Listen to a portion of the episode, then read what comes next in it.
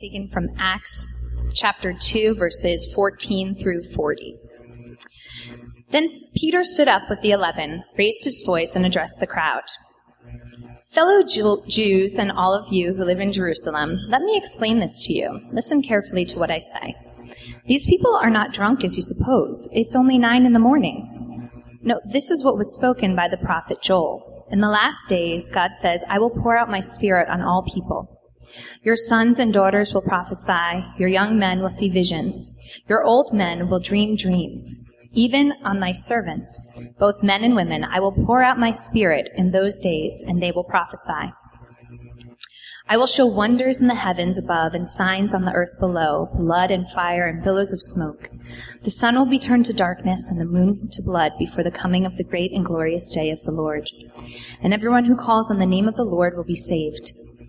Fellow Israelites, listen to this. Jesus of Nazareth was a man accredited by God to you by miracles, wonders, and signs, which God did among you through him, as you yourselves know.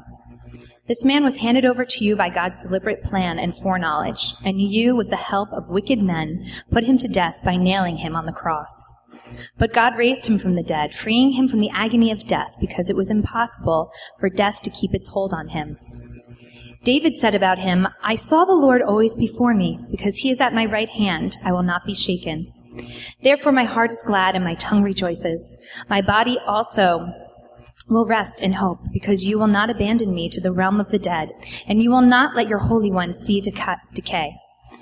You have made known to me the paths of life. You will fill me with joy in your presence. Fellow Israelites, I can tell you confidently that the patriarch David died and was buried, and his tomb is here to this day. But he was a prophet and knew that God had promised him on oath that he would place one of his descendants on his throne. Seeing what was to come, he spoke of the resurrection of the Messiah, that he was not abandoned to the realm of the dead, nor did his body see decay. God has raised this Jesus to life, and we are all witnesses of it exalted to the right hand of God, he has received from the Father the promised Holy Spirit and has poured out what you now see and hear. For David did not ascend to heaven, and yet he said, The Lord said to my Lord, Sit at my right hand until I make your enemies a footstool for your feet. Therefore, let all Israel be assured of this God has made this Jesus, whom you crucified, both Lord and Messiah. When the people heard this, they were cut to the heart and said to Peter and the other apostles, Brothers, what shall we do? Peter replied, Repent and be baptized, every one of you, in the name of Jesus Christ for the forgiveness of your sins, and you will receive the gift of the Holy Spirit. The promise is for you and your children, and for all who are far off, for all whom the Lord our God will call. With many other words he warned them, and he pleaded with them, Save yourselves from this corrupt generation the word of the Lord. Thank you, Vanessa. This winter, um, and continuing into the spring, we've been looking at the Book of Acts, the history book of the Christian church that tells you what happened after the life and death and resurrection of Jesus. First four books of the uh, New Testament, Matthew, Mark, Luke, and John, are a series of uh, eyewitness accounts anecdotes about what the disciples saw Jesus say, do, how he interacted, his miracles, everything that he was about. The book of Acts tells you what happened next, tells you what did the disciples do after Jesus returned to the Father, after he was glorified. We saw last time that I was in front of you that just as Jesus had promised at Pentecost, the Holy Spirit descended in fire, landed on the apostles' heads, and they began speaking in tongues.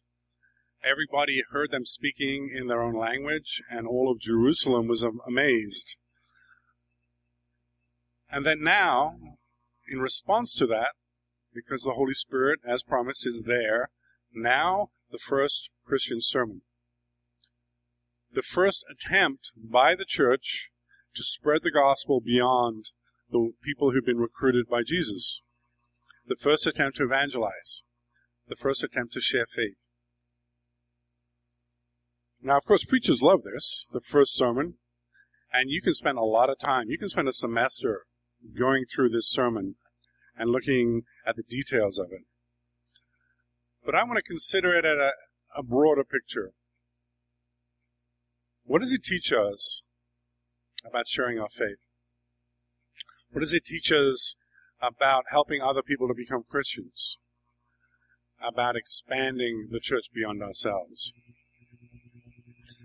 When I first uh, became a Christian, I grew up in England. I became a Christian here in New York, went back to England, and um, I always remember I was very enthused, knew virtually nothing. I didn't grow up in the church. And uh, I was trying to convince my uh, sister about Jesus. Uh, she was there with her boyfriend, and we were at my parents' home. And it did not go well. And in fact, as the evening went on, I was getting increasingly angry because they were beginning to ridicule me. They were beginning to laugh. They were beginning to show contempt for what I was saying, and it was awful. It seemed so obvious, so straightforward and clean to me, and I was just not able to communicate. Amazingly frustrating. Frustrating. So I pulled out the big guns, or the biggest gun I knew, a large study Bible that I had, and I read them from the beginning of the Gospel of John. You know, the first 15 verses, the Word became flesh, and the Word was God and was with God. Um, some of the most beautiful and powerful lines in the Bible that I knew. And I read all 15 verses breathlessly to them, and then looked at them like, now do you get it? And the contempt in their eyes, the bewilderment, the so what? It meant nothing to them. They didn't know the story of the Bible. They didn't know that Jesus was the Word. They didn't know anything about the gospel story. And just reading the Word meant nothing to them. I read it to them as you would some powerful incantation of magic that was going to crush them, that was going to overwhelm their defenses, that was going to make them Christians. I was going to show my little sister who's boss, and instead it fell completely flat because it had no connection with it. No, ba- they had no background in it. They were just words. They weren't magic. There was no power, and there was no transformation. So let's look at how Peter goes about it. How do you speak to people who don't believe? Don't believe in Jesus, who don't understand the gospel story? Look at verse 15. These people are not drunk, as you suppose.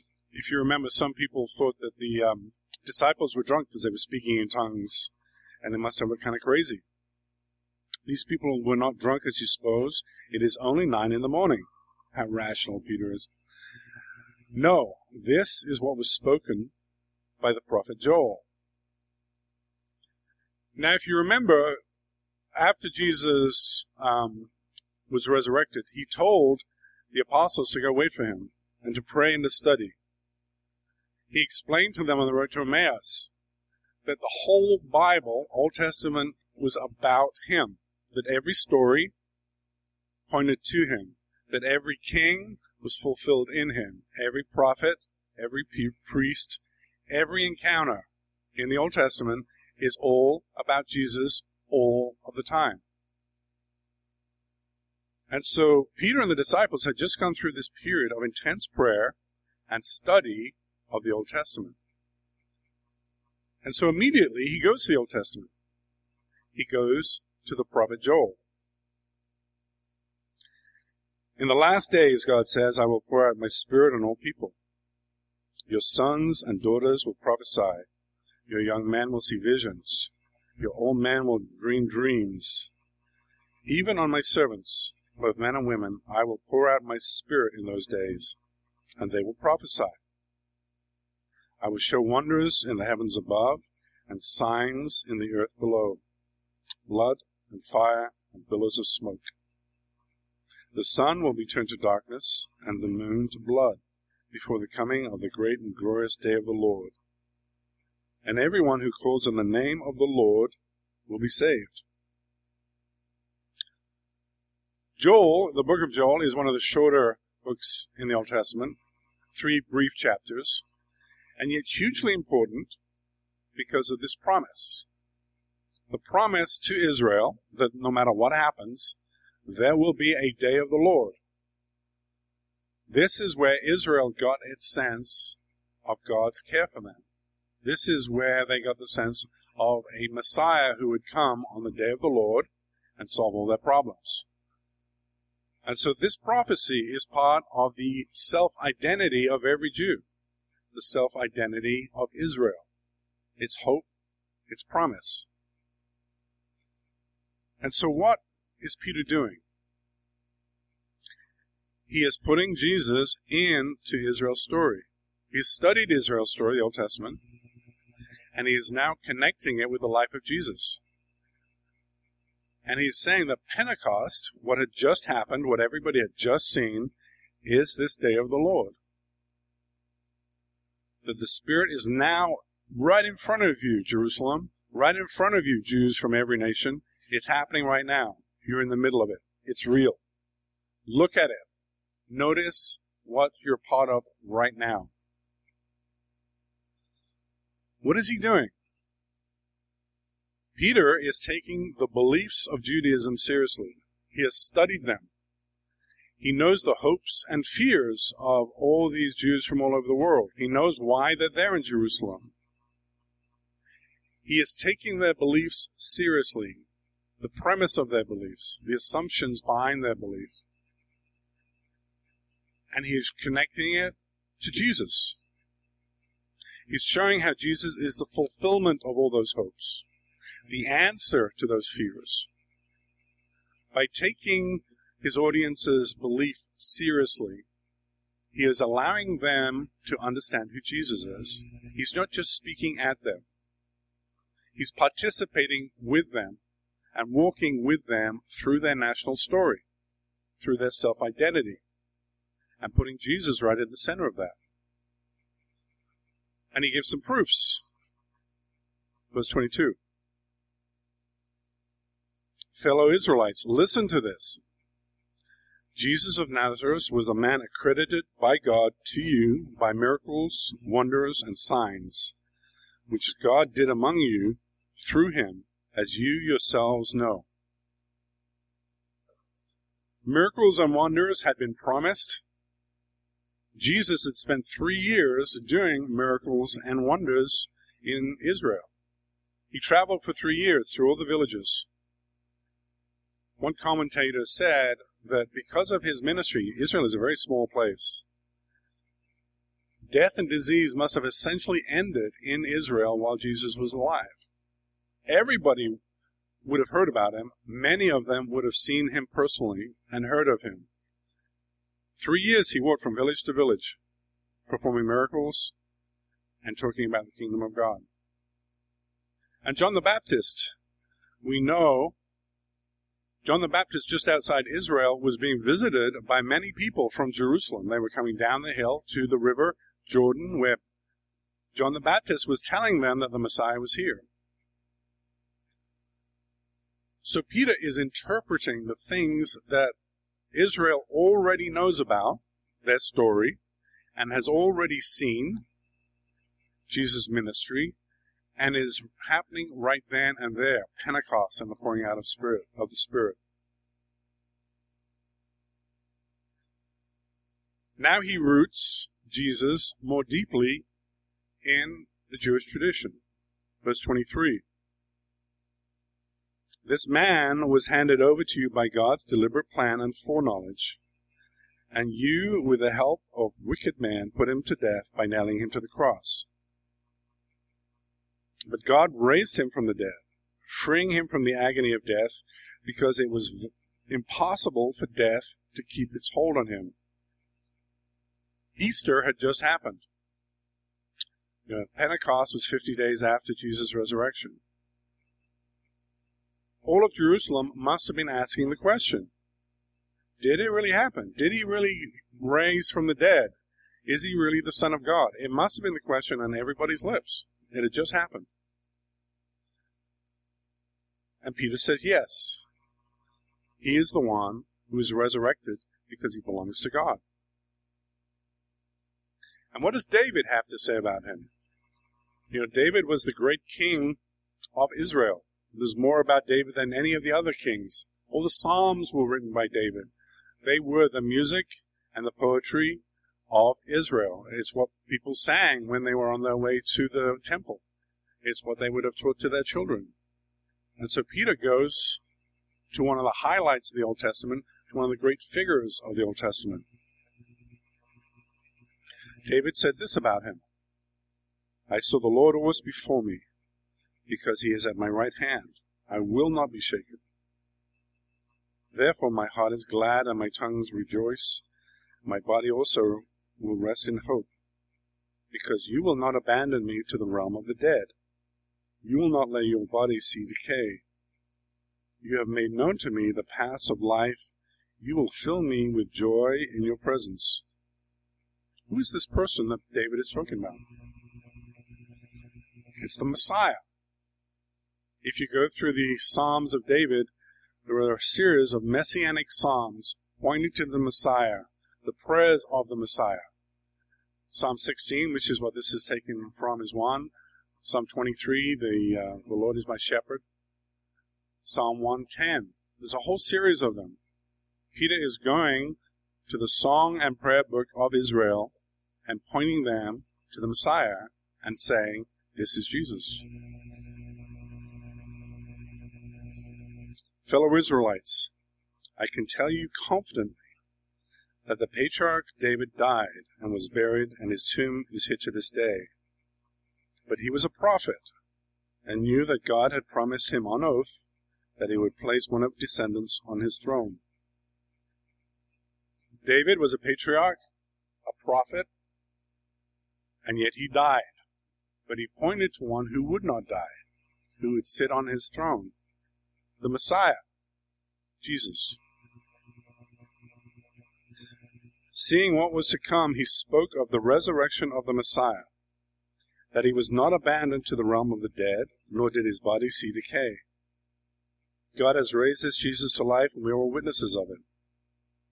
Exalted to the right hand of God, he has received from the Father the promised Holy Spirit, and has poured out what you now see and hear.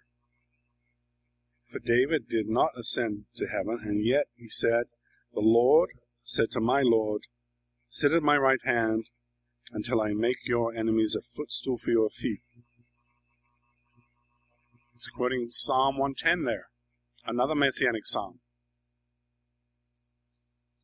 Peter is taking the stories, the prayers, the heroes of Judaism and Israel seriously. He has obviously read through this stuff, prayed through this stuff, internalized it, and seen how it points to Jesus. And now, as he preaches, he's not just preaching blankly about Jesus. He's preaching from inside Judaism, using the resources and themes, the hopes and fears of Judaism to talk about Jesus.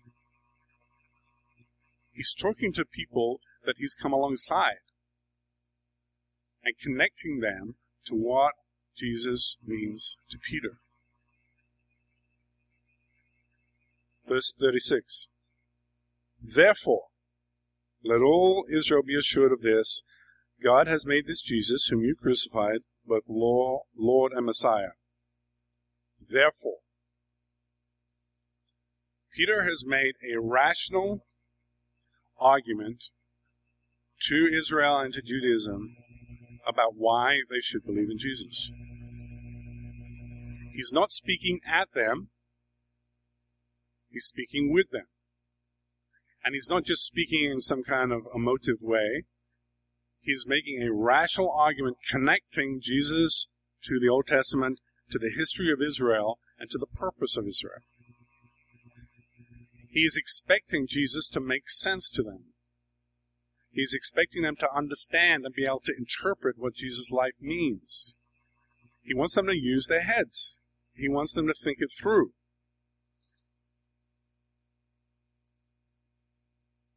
But although you need to know the facts about Jesus, you need to be aware of the story and the details. Nobody ever became a Christian just through argument. It's not just about your head.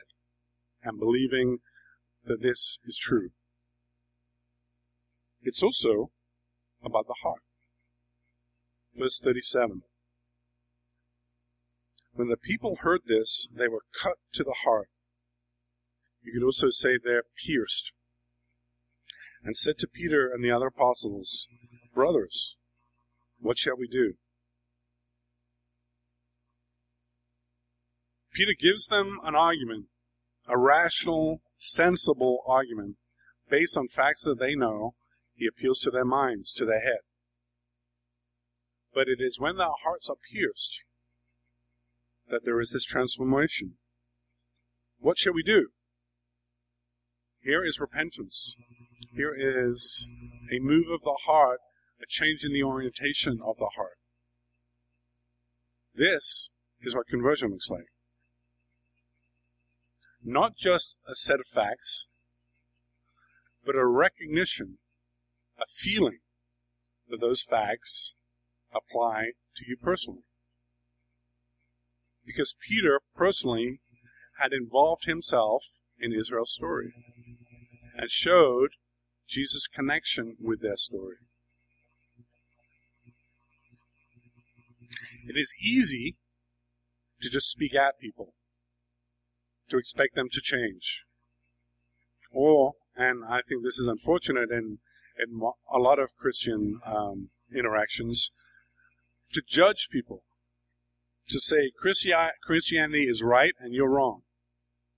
Christianity is good and you are evil.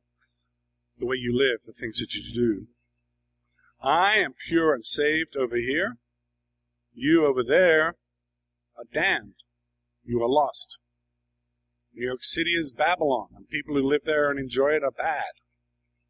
Christians are notorious for saying things like that and alienating the world. If Jesus Christ had behaved that way, none of us would be here. If Peter had behaved that way, none of us would be here. What does Jesus do? Jesus was in heaven, perfect, basking in, love, in the love of the Father, without sin, holy, pure, blameless. Did he stay there, tapping his feet waiting for human beings to get it right? Did he stay there saying, Where I'm is good and where they are is evil? I'm good and they're bad. I'm all right, Jack. They're damned. He could have. But he didn't. The gospel says that Jesus Christ gets his hands dirty. He gets involved. He became a human being like us, didn't stay at a distance, came so close that we could betray him with a kiss, made himself vulnerable, did not wait for us to get it together, but saved us by going to the cross for us. Everything in the gospel is you don't preach at people and tell them and point out their problems you first come alongside them and share the way Jesus did exactly the same thing. And that that is the power of the gospel. Not that we have to be heroic, but that Jesus Christ already has been our hero. That's what Peter is doing by pointing to Jesus in Israel's story. You know, if you were here last week, Renato Bernardis gave this beautiful sermon about how God restores lost sinners. And he gave the example of Peter, the one who's preaching the sermon, and how Peter, um, at the Last Supper, was told by Jesus that he would deny Jesus three times. And Peter says, No way, I'd die, I'd go to jail rather than do that. But when Peter is, uh, when Jesus is arrested, Peter follows him to the high priest's house and he sneaks along. And three times somebody asks him, Are you with him? Do you know him? Are you one of his disciples? And three times he denies it, saving his own hide. Now, Peter was, you know, a decent guy. He must have known what he was doing was wrong, that he was betraying Jesus, that he was in abandoning him. But the third time, Jesus turns and Peter catches his eye. And at that moment, Peter's heart is pierced. Because it's no longer an abstract denial of Jesus. Now Jesus is right there and he can see him. And just as Jesus prophesied, the cock crowed and Peter denied him for the third time.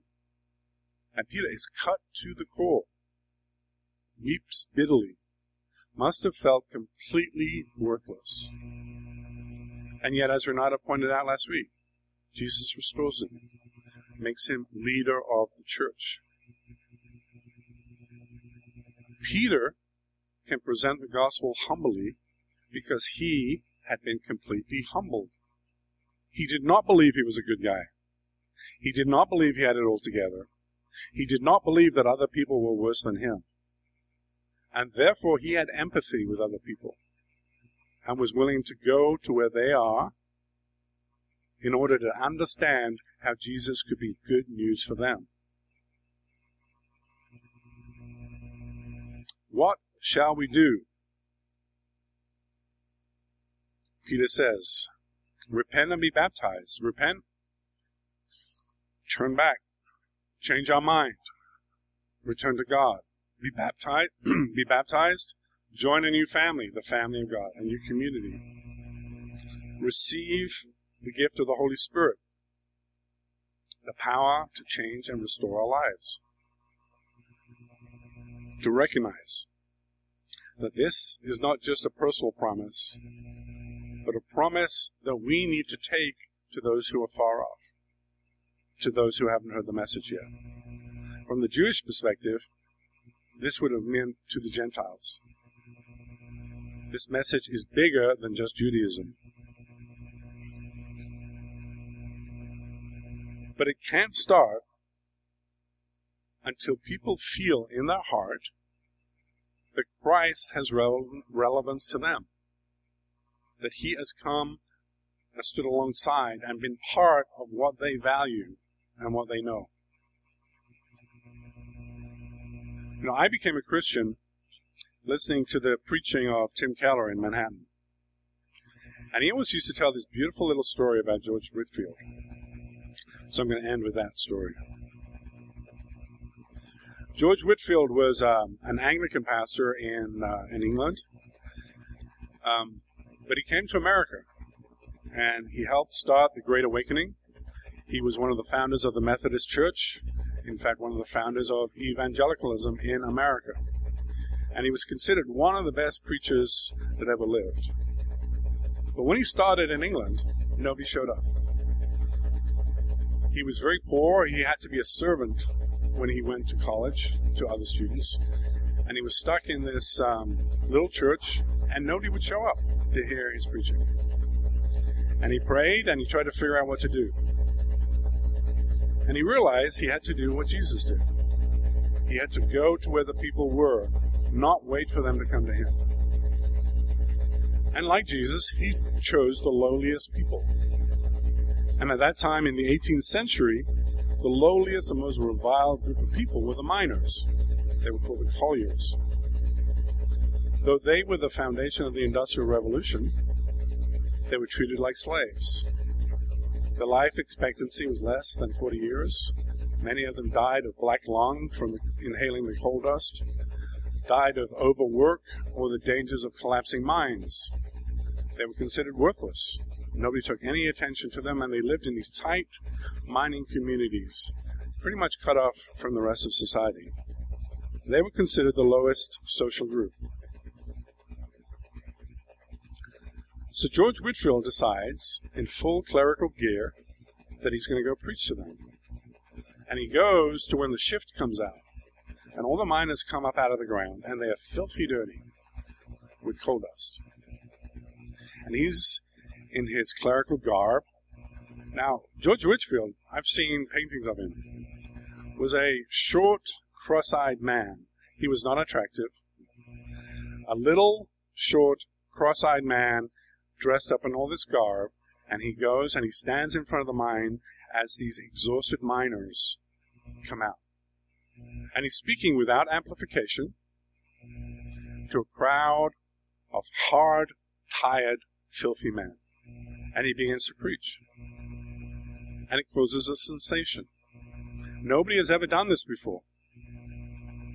Nobody has ever come to the miners and spoken to them and treated them with any dignity at all. And they stopped. And they listened. And these open air prayer meeting, uh, open air sermons became famous. And journalists would go and they would write about it. A small man, without amplification, cross eyed, reading from his text, but he loved Jesus and he was trying to emulate his Lord. And he was filled with the Holy Spirit. And he had a gospel for them news of a spacious new life, better than their stunted, short, dangerous lives. And they stopped and they listened. And the reports from that time speak of as they began to listen, snowflakes would appear on their faces because the tears would create rivulets and blotches in the coal dust. They were smitten to the heart by this man that cared for them. And they were raptured by the gospel that he brought to them. And he started the great, the first great awakening in England, a great awakening that spread to America. That's how you make Christians. You need to know the story. You need to know the facts. But you've got to go to where people are, not speak at them. Take their beliefs seriously, their hopes and their fears. Stand in solidarity with them. And care enough to figure out prayerfully how Jesus is the answer to their hopes and fears. How he is good news into their darkened lives. How his message has relevance to them and the power of the Holy Spirit will do the rest. And that's how the church has expanded. This first sermon, 3,000 people. For the last 20 millennium, the Christian church has continued to grow. All we have to do is be faithful and not sit waiting, but go to where people are. Be willing to stand alongside them and share their lives. Be willing to do the hard thinking necessary so that they can understand how Jesus is their Savior and the answer to their hopes and fears. That's our call.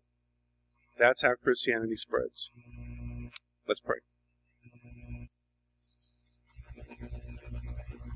Lord, we thank you for this record of Peter's first sermon and the insight that it's all about going to where people are and standing alongside them and sharing with them Lord, give us the humility, the condescension, the courage to give up a little of our comfort so that we can go and share your gospel with those who are lost.